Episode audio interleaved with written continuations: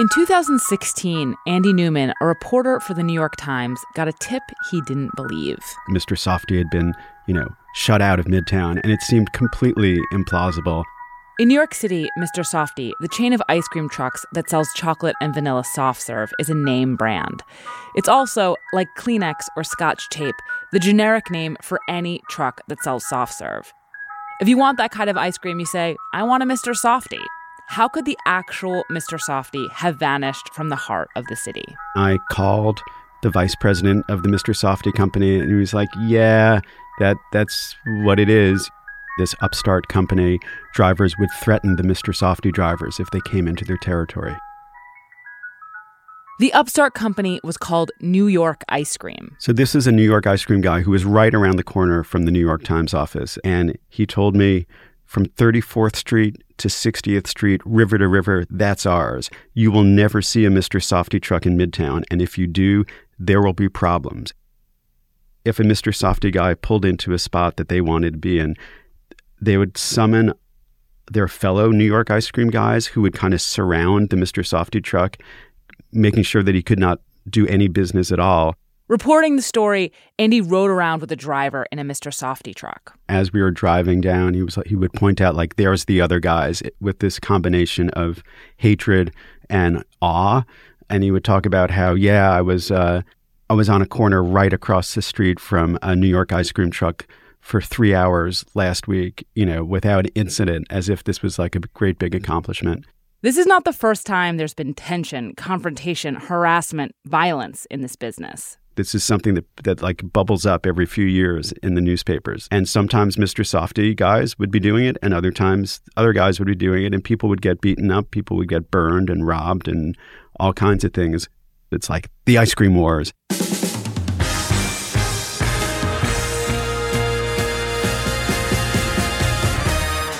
This is Decoder Ring, a show about cracking cultural mysteries. I'm Willa Paskin. Every month we take on a cultural question, habit, or idea crack it open, and try to figure out what it means and why it matters. I love a soft serve chocolate cone with rainbow sprinkles, but this past May, May of 2019, when another story about ice cream truck misbehavior appeared in the local news, I started to wonder how ice cream trucks actually worked. How I got a delicious, cold, 3 to $5 embodiment of summer into my hands, and if there was something about the process of making, serving, and selling that cone that lent itself to conflict. So today, on Decoder Ring, a real summer treat. We're gonna make like an ice cream truck, working its route with stops along the way, first in China, then in Manhattan, and finally in Brooklyn, starting global and getting really personal in order to answer the question why is the soft serve ice cream truck business so bananas?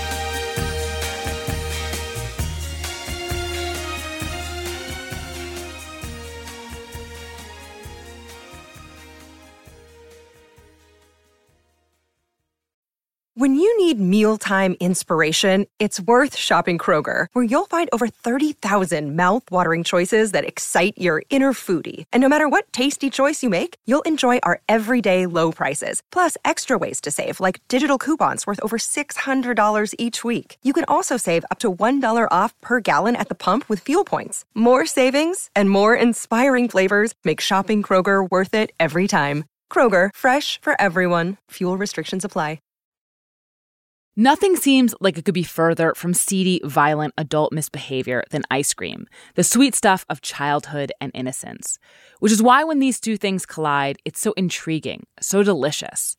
The ice cream truck trade probably has no more conflict than any other street based, weirdly regulated cash business operating in a major metropolitan area. But that means that it has some conflict. Over the years, ice cream trucks from California to Scotland have occasionally been caught up in turf wars and legal battles, physical violence, and the drug trade. In order to understand why this business might be so conflict prone, we're going to start at the very beginning. Consider this the part of the story where we're at the depot, the place that in New York ice cream trucks park, get their supplies, and are assigned a route before heading out for the day. Before we turn on the soft serve machine, in other words, we need to load up on a little backstory. Soft serve ice cream was first sold in the 1930s, invented, depending on who you ask, by Tom Carvel, the founder of Carvel, or John McCullough, the founder of Dairy Queen. Two decades later, two brothers in Philadelphia were working at a company that made soft serve ice cream machines, and they thought there might be a business opportunity in figuring out how to get those machines onto trucks. My father and my uncle started Mr. Softee in 1956. Jim Conway is the vice president and co owner of Mr. Softee. They just started by building ice cream trucks, and uh, they were using the name Dairy Van. The, the name Dairy Van? yeah. From the start, Mr. Softee was a franchise business. That means the Mr. Softee company licenses the name and the business model to third parties who run the ice cream trucks independently. Every franchisee's contract includes an agreement about the territory that they can operate in.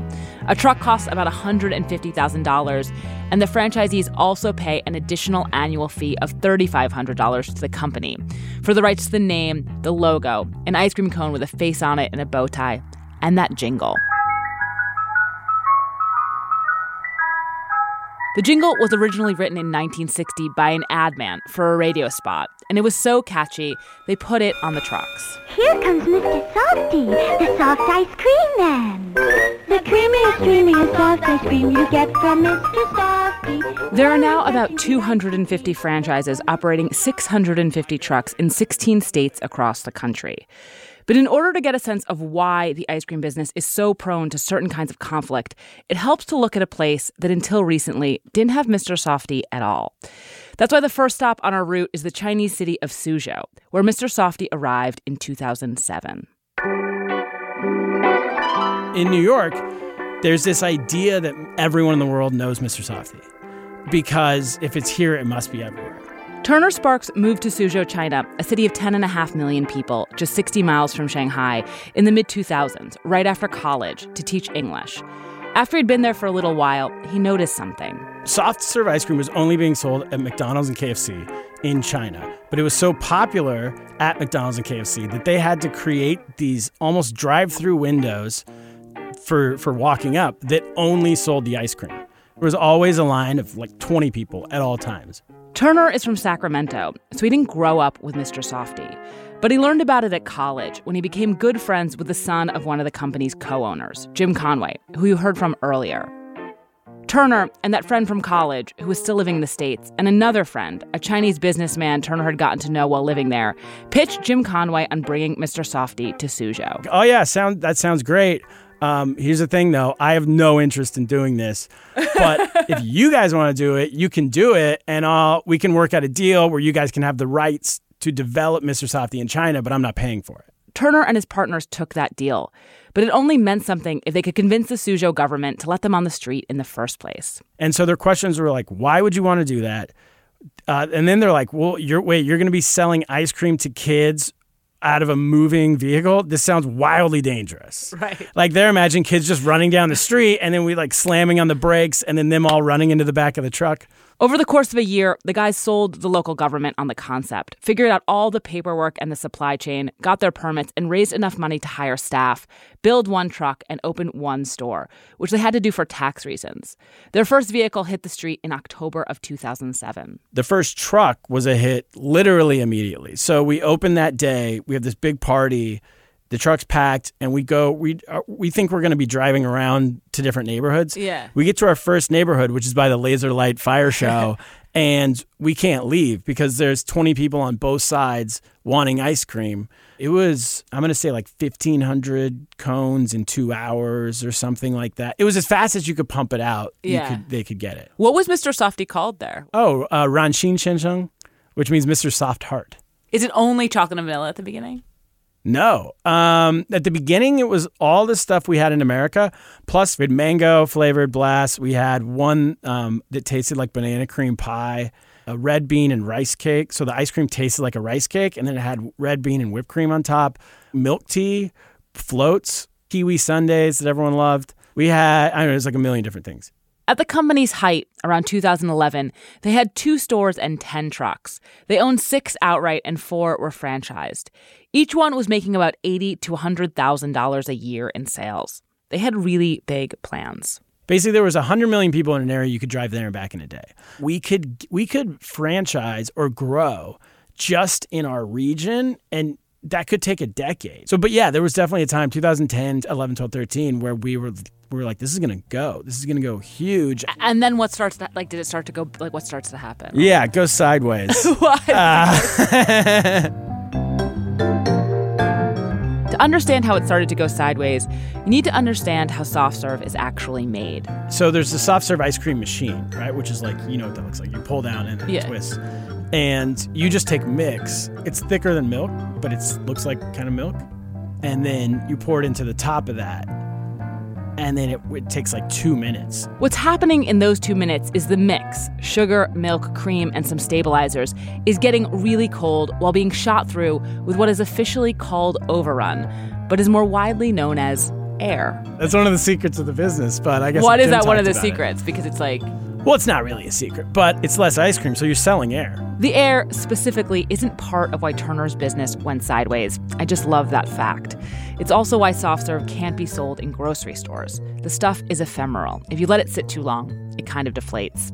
Anyway, over a period of months, a few of Turner's employees figured out a number of creative ways to sell additional cones off the books, pocketing the cash from those additional sales. The way they could sell ice cream without selling it in a cup or bowl or cone was to buy their own cups, bowls, and cones, and then sell out of their own. Few months, we caught that. Then they started buying their own ice cream mix. So we caught that, and then they would start watering down the mix, and that only lasted like two weeks. Yeah. and we caught that. And then our drivers would either quit or get fired. Sometimes quitting or getting fired was not the end of it, though. the first guys we caught. So they were buying cups and selling out of their own cups. And so we fired them. I woke up the next morning and outside of my apartment, four of my tires on my car were slashed. And then um, we fired this other guy, and then he stole a truck, and they had the police had to go find them like throughout the city in a, in a stolen ice cream truck. I don't know what his plan was, but he's just driving through the streets of the city in the, and also he's in the Mr. Softee truck. It's like the most recognizable. yeah. It's like na na na na na na na. But there was something else that was more common and more troublesome. about like a week or two after they quit or got fired, they would have their own truck parked right down the street or sometimes bumper to bumper with our truck. As this suggests, and it's something to keep in mind going forward, once you know how the ice cream truck business works, it's not that hard to get into. It doesn't cost a huge amount of money, the overhead is low, and it has relatively few moving parts. A small menu, one vehicle, a few employees, no lease. And in China, where it was all but impossible for Mr. Softee to legally enforce its copyright, the other companies that followed in Mr. Softee's footsteps really looked the part. They all had the same color scheme as us. They all had like red, white, and blue. And a lot of them had their. So we had like the softy blast, the softy cone. And then if you look at their menus, they were just exactly the same. It was like the softy cone, even though that wasn't the name of the brand. Turner begged the Suzhou government to come in and help regulate these other trucks. for about a year, maybe a year and a half, they had kept telling us like, "Yeah, we're going to regulate." And so I was saying, just just get your taxes, do a hygiene check, and uh, regulate where they go. Like, just enforce your own laws. And finally, um, after about a year.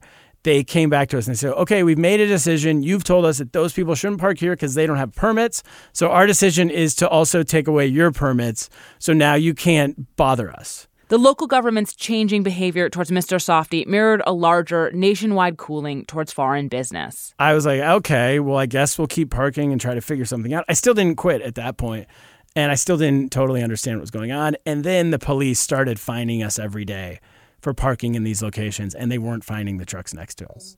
It quickly became clear that Mr. Softee could not continue. Mid 2015, we decided we're closing. We didn't leave because it was a bad business. Right. We left because we got shut down, and so they all knew, like, oh, this is a this is a really good business model. Yeah, when I go back, they're everywhere, and they're all over the country now. Turner is now a stand up comedian and he has no regrets about his experience. It was a decade from age 22 to 32 where I learned anything and everything about business the hard way and like the whatever the fun way. He cannot, however, eat Mr. Softee. So I can't now that since I've coming back come back to America, I've developed this like uh, uh, dairy. I never had a problem with like any. Oh, now you're lactose intolerant. I'm just an old man, maybe. so I can't even eat Mr. Softee anymore. This story makes clear that even in a place that has no tradition of ice cream trucks, the mixture of ice cream, mobility, and cash can get very volatile very quickly. Some of what happened to Mr. Softee in Suzhou is specific to Suzhou, but copycatting, defection, competition, and the particularly powerful impact of local city government are not. as you'll see as we head to our next stop, a place with a long tradition of ice cream trucks New York City. Apple Card is the perfect cashback rewards credit card. You earn up to 3% daily cash on every purchase every day. That's 3% on your favorite products at Apple, 2% on all other Apple Card with Apple Pay purchases, and 1% on anything you buy with your titanium Apple Card or virtual card number. Visit apple.co slash card calculator to see how much you can earn. Apple Card issued by Goldman Sachs Bank USA, Salt Lake City branch. Subject to credit approval. Terms apply. Okay, so now we're going to take what we learned in Suzhou about ice cream trucks' tendency towards a certain amount of disorder and see what happens when that disorder has had decades to marinate. New York just has an extraordinary number of ice cream trucks and food trucks. Jim Conway, the co owner of Mr. Softee again. And you don't see that virtually anywhere else in the United States. So we have competition in New York. We have virtually no competition anywhere else. The key thing to understand about why soft serve trucks can get so competitive is that the only thing that really differentiates one from another is location. I lived in New York City my whole life, and before working on this episode, I never really noticed that most of the ice cream trucks I call Mr. Softee are not, in fact, Mr. Softee. They're Freezy or Funtime or Carvel or Bella or New York Ice Cream, and they have different colors and logos and jingles. I never really registered the differences though, because it doesn't matter. They all sell basically the same thing. The best soft serve truck, in my experience, is the one that's right there. On the business side of things, though, that means you want to be at the there where the most possible people are. In New York City, that means you want to be in Midtown. Manhattan makes the best money. This is my quantity. Yep, yep, yep, yep, yep. Five years. Matthew, not his real name, works but does not own a truck in Midtown. I've been at least two, three years in other places, but this is the best spot. In Manhattan, which is full of both tourists and office workers, cones cost at least $5 and shakes at least 8 Well, I got five months off. But then I gotta work 17 hours a day, seven days a week. Hello. But the money is not bad. And don't even ask me how much. Enough. More than what you make probably in, in, in, a, in a whole year. For various reasons good manners, safety, taxes ice cream trucks are a cash business. There's a lot of obfuscation when it comes to how much a truck makes. There's also a lot of variation, both day to day and depending on where the truck is parked. In the outer boroughs, making about $250 a day is common, but in Midtown, it can be much, much more. Hassan works a truck a few blocks away from Matthews. I make if I make like hundred dollars, he give me like twenty five dollars in my bucket. I asked Hassan how much he makes on a good day. Uh, it's a Saturday, uh, almost thousand. That means his truck is pulling in close to $4,000. And where Hassan is located, there's basically a soft serve vendor every two blocks. But not every ice cream truck can be in Midtown, logistically or financially. If there are too many, they all make less money. And besides, it's not like there's no money to be made in the outer boroughs. So, how does it get decided? Which truck goes where? In Suzhou, the answer to this question was the local government. They gave Mr. Softee permits to sell ice cream at about a dozen specific locations, and only those locations. In New York City, where the permit system is not so orderly, locations are determined not by the city, but on the street. in Manhattan, ice cream trucks really don't move. You're grandfathered into a place, you know, and and the people who own that truck have generally had a truck there. Douglas Quint is one of the co founders of Big Gay Ice Cream, which now sells ice cream in supermarkets and has brick and mortar stores. But it started in an ice cream truck. It was a retired Mr. Softee truck, so it didn't have any of the Softy branding on it anymore.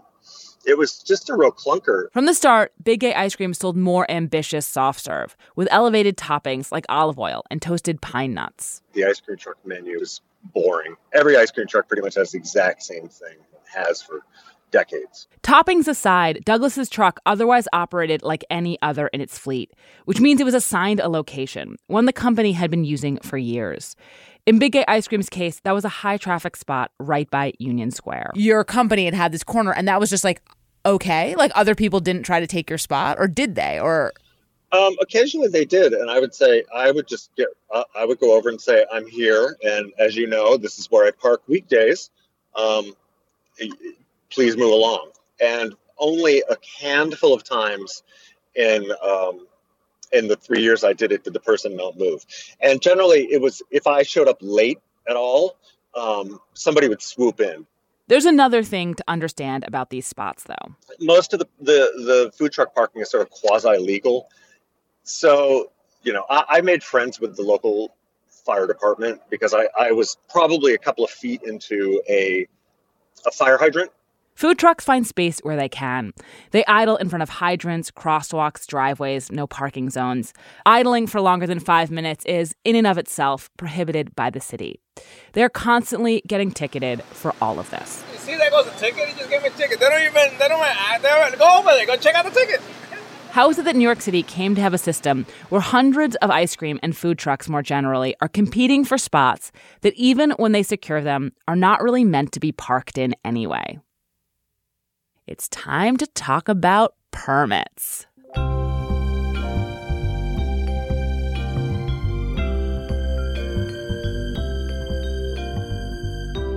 The word permit sounds boring, I know, but permits are the thing that I got totally obsessively fixated on while reporting this story. There is a deep rabbit hole here. I'll spare you. The short of it is New York City has an unregulated market for food cart and truck permits. The number of permits of various types is capped at 5,000 and they officially cost $200 each. But they can be kept basically until death, so the waitlist is thousands of people long, with only dozens or so turning over every year. The demand so far outstrips the supply that something crazy has happened. Vendors basically rent permits for twenty to twenty-five thousand dollars for a two-year period from the official permit holder. It's like the taxi medallion system, except it's unregulated and the city makes no money off of it.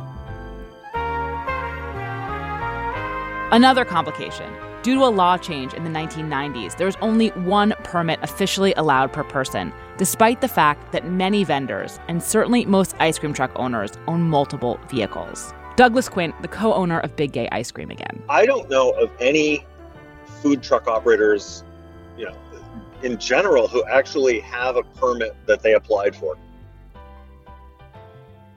Now, still at our second stop, it's very busy in Manhattan. I want to take all of this context about how ice cream trucks work in general and how they work in New York City specifically and apply it to understanding the conflict we started this episode with the one in which an upstart company called New York Ice Cream muscled Mr. Softee out of Midtown.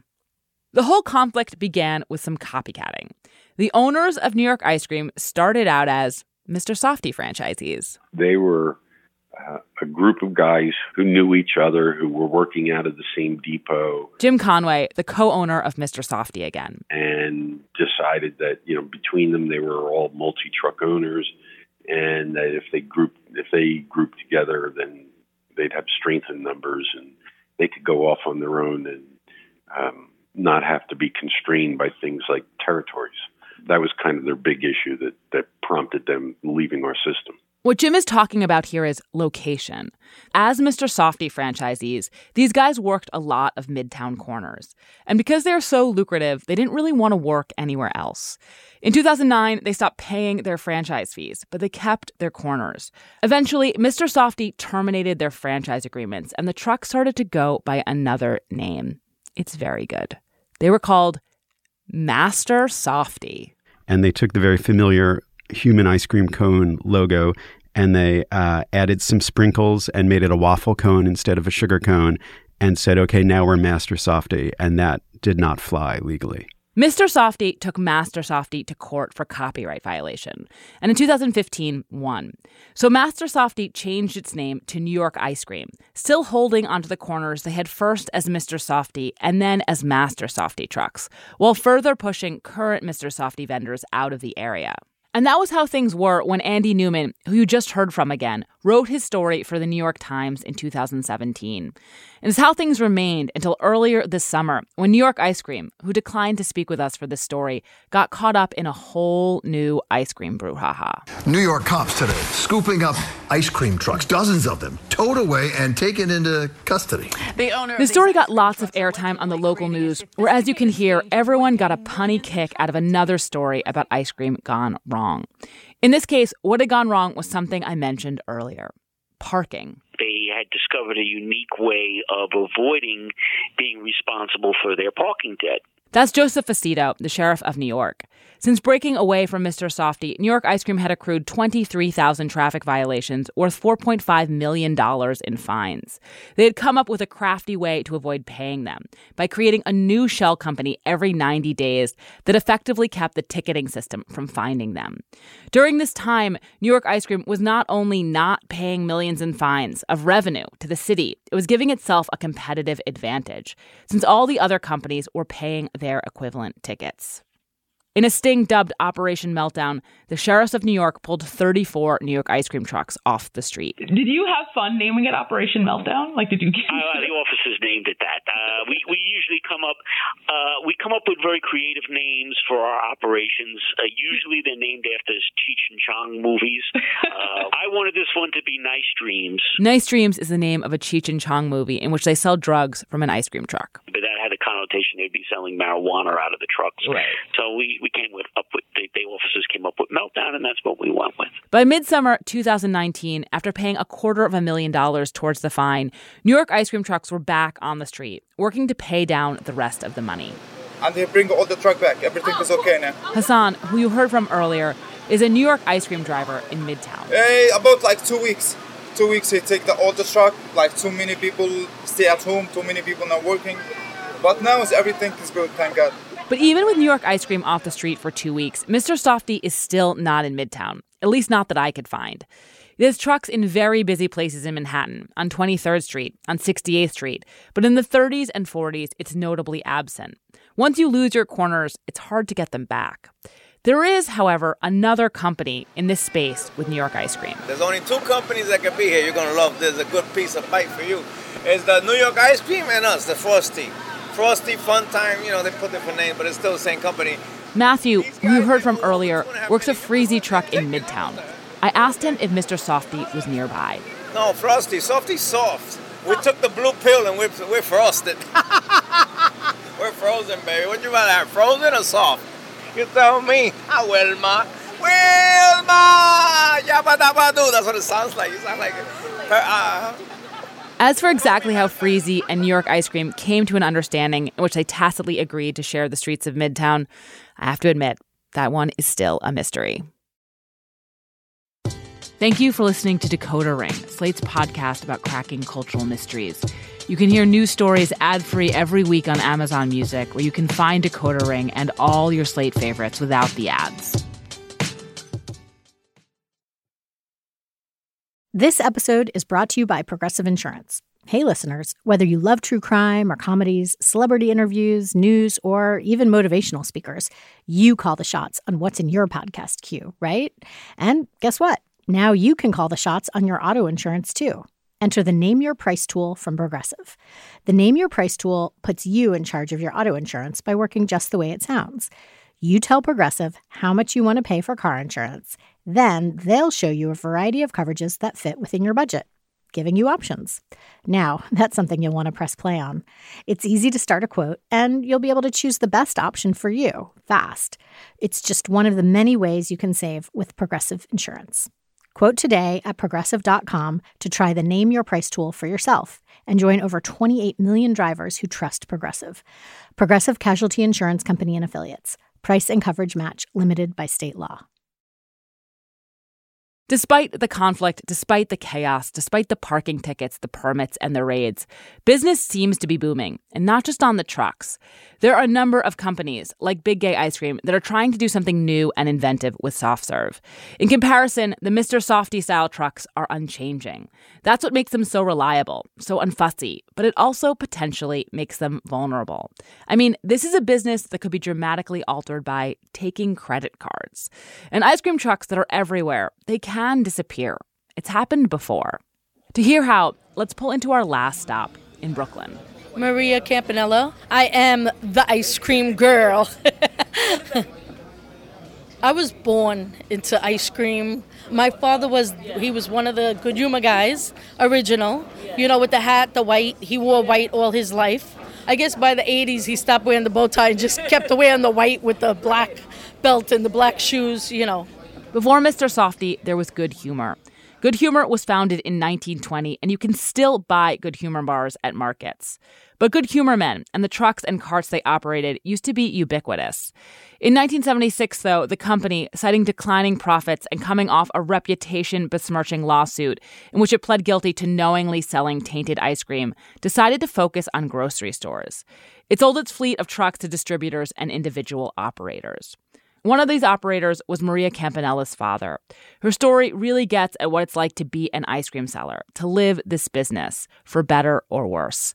I met Maria at a Greek pastry shop in Bay Ridge in South Brooklyn, where we ordered four desserts and sat in the garden in the back. Her story is personal, so Maria is going to tell it herself.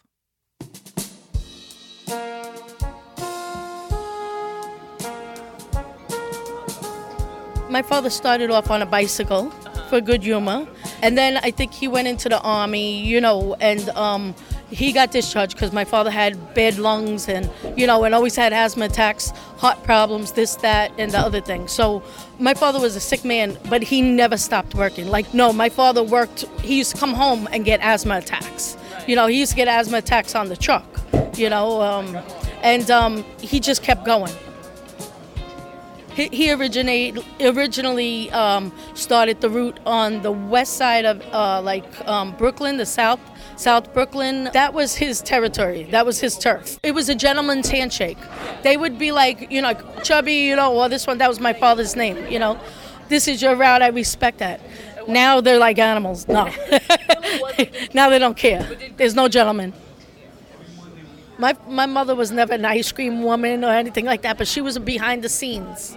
You know, she raised us and she went along with everything that, you know, my father, you know, had to put her through for the truck. He used to take me to school in his ice cream truck. I was the coolest person, forget it. He used to take me to college in my ice cream truck. I used to drive it there. I got bullied when I was young. I had my I didn't I was my mother's apron. I was on her apron until I was 13. Didn't cross the street on my block, and then when I was uh, I was in in junior high school. That's when I met my friends, and that's when we became the worst. Forget it. We were so bad, and then you know I got into all this stuff you would never believe. I I ran away from home. When he put me on the truck that day, I said to myself, how can my father put me on this truck? This was his prized possession. Everybody loves my father. Why would he want me to ruin it? And that day is when my whole life, my whole chapter, but before that, I was, woo, forget about it. I wanted to prove to them that, you know, I could be somebody. I started in the 80s. I worked everywhere. I worked the streets. Back then, I worked seven days a week. I worked till one o'clock in the morning. Now, I'm sent out there. I'm a girl.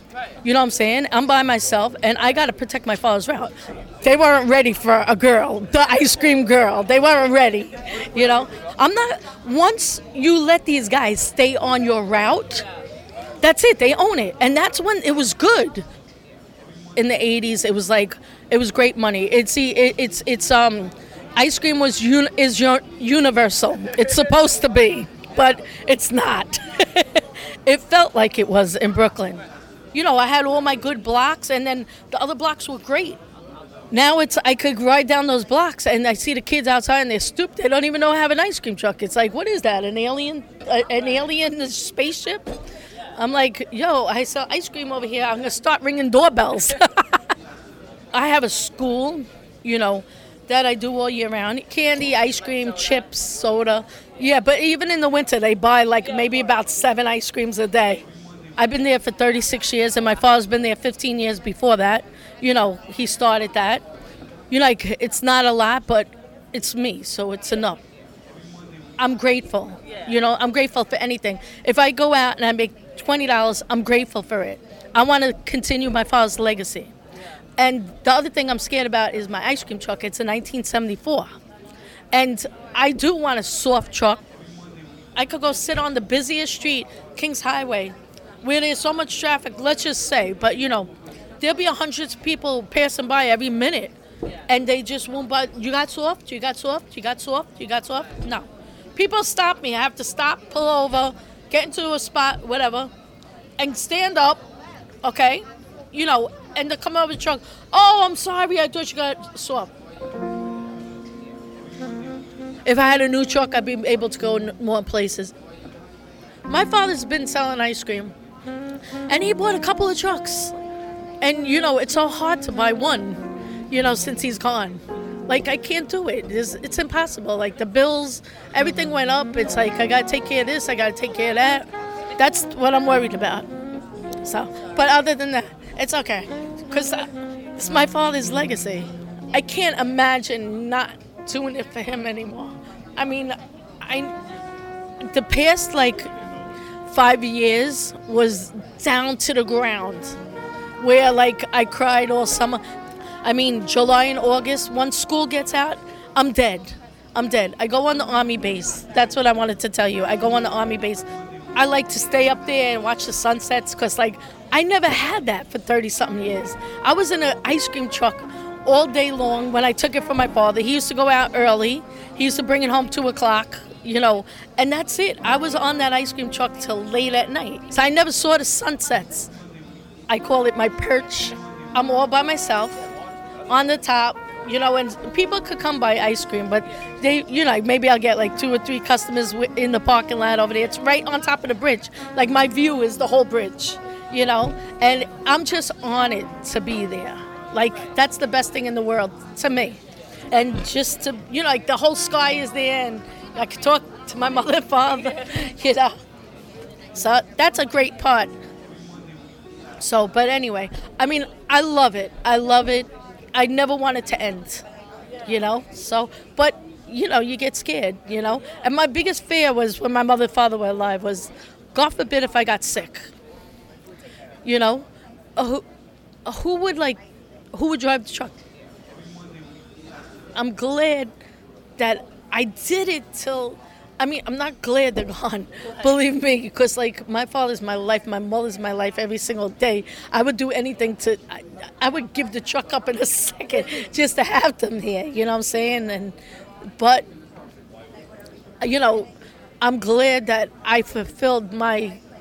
I wouldn't have had it any other way. You know.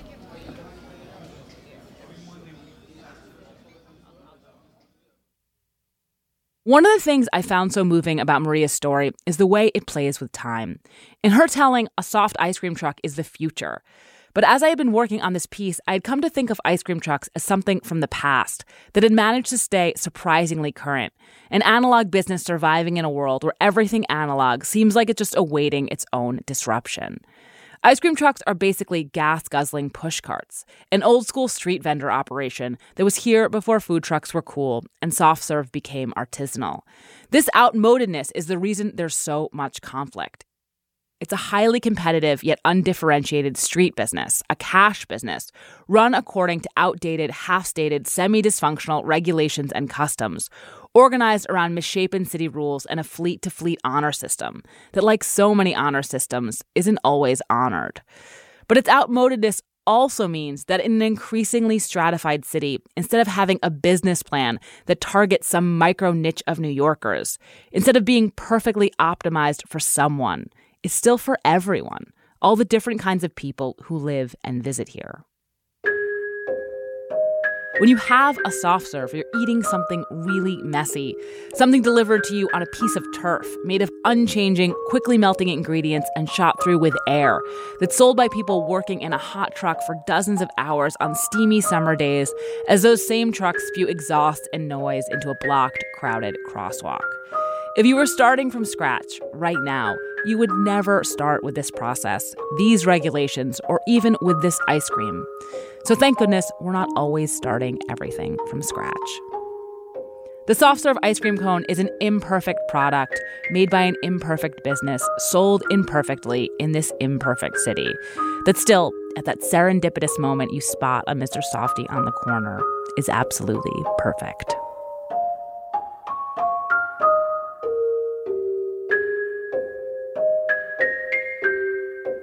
This is Decoder Ring. I'm Willa Paskin. You can find me on Twitter at Willa Paskin.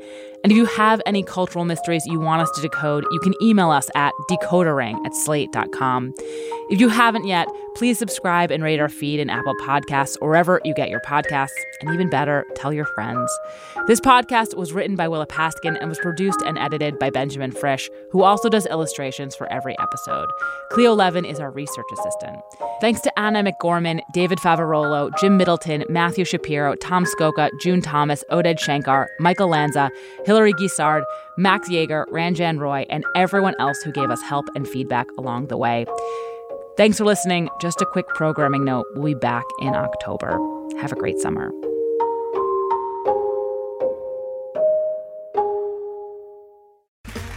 Okay, round two. Name something that's not boring. A laundry? Ooh, a book club. Computer solitaire, huh? Ah, oh, sorry, we were looking for Chumba Casino. That's right. ChumbaCasino.com has over 100 casino style games. Join today and play for free for your chance to redeem some serious prizes. ChumbaCasino.com. No purchase necessary. Full prohibited by law. 18 plus terms and conditions apply. See website for details.